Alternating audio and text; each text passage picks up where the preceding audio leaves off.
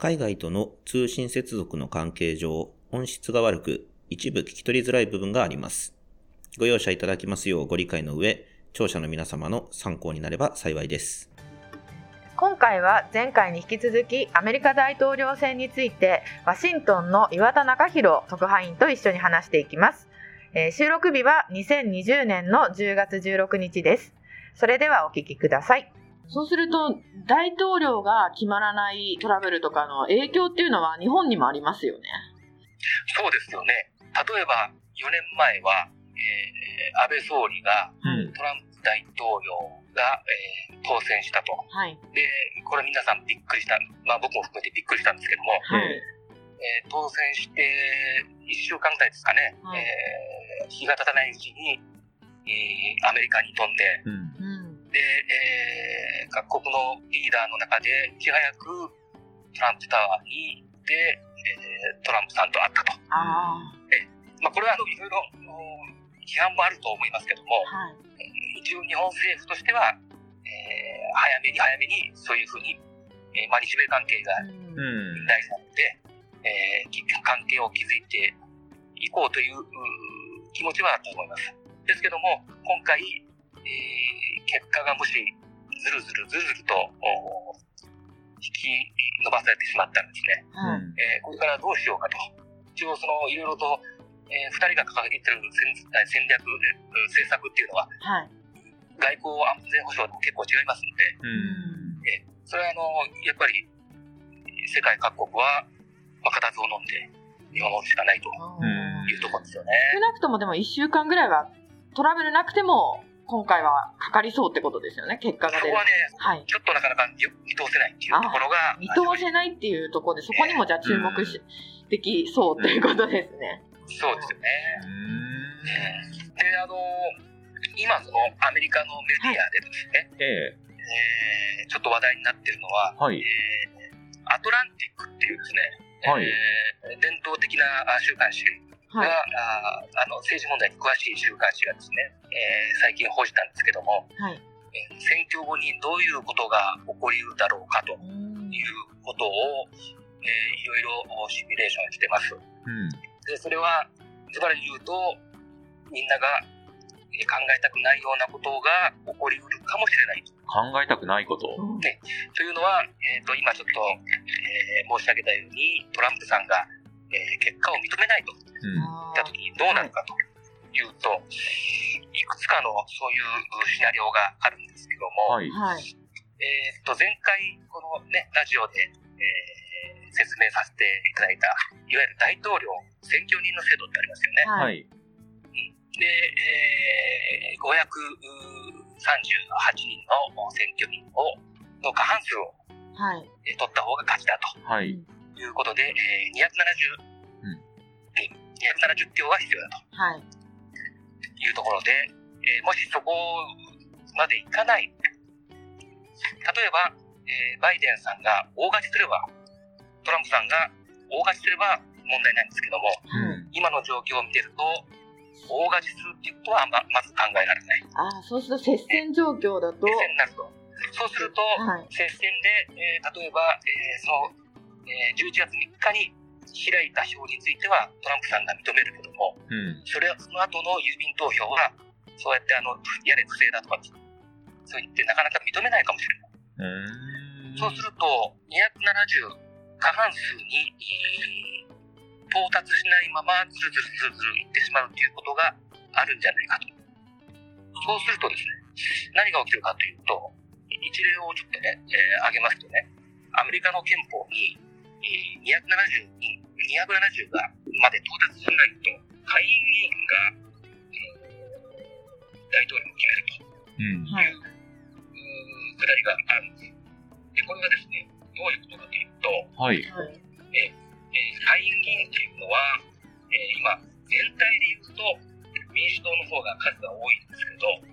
けど、各州で、例えばフロリダにはですね、共和党の下院議員が、14人、はい、民主党が13人、例えばテキサス州だと、共和党の議員が下院議員が23人、うん、民主党が13人、そうすると共和党の方が多いですよね。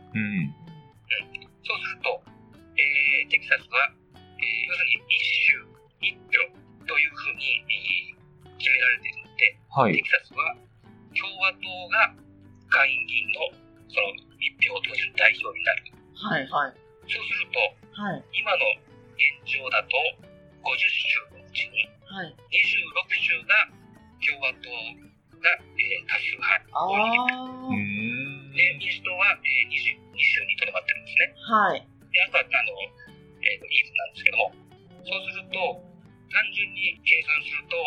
共和党の方が26州で、民主党より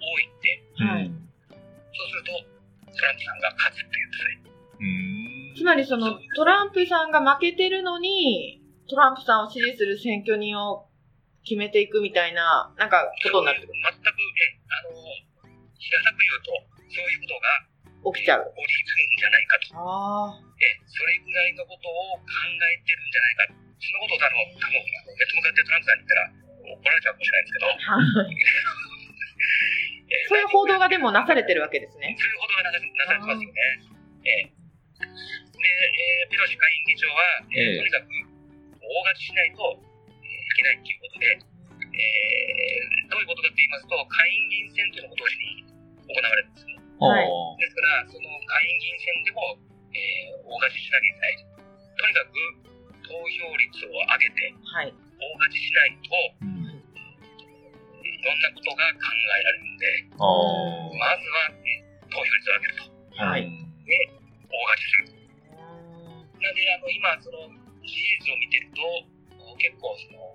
バイデンさんの方が上がってるんですけど、はい、それで安心しちゃうといけないということで、引き締めを図っているというふうに見てます。わかりました。そろそろ時間が来てしまったので、感想の方に移りたいんですが、どうでしたか皆さん。今日郵便投票の方いろいろ説明いただいたんですけれど、あんまり日本で馴染みがない制度なので、どういうものなのか。ちょっと初めて聞いて面白いなと思いました。でも、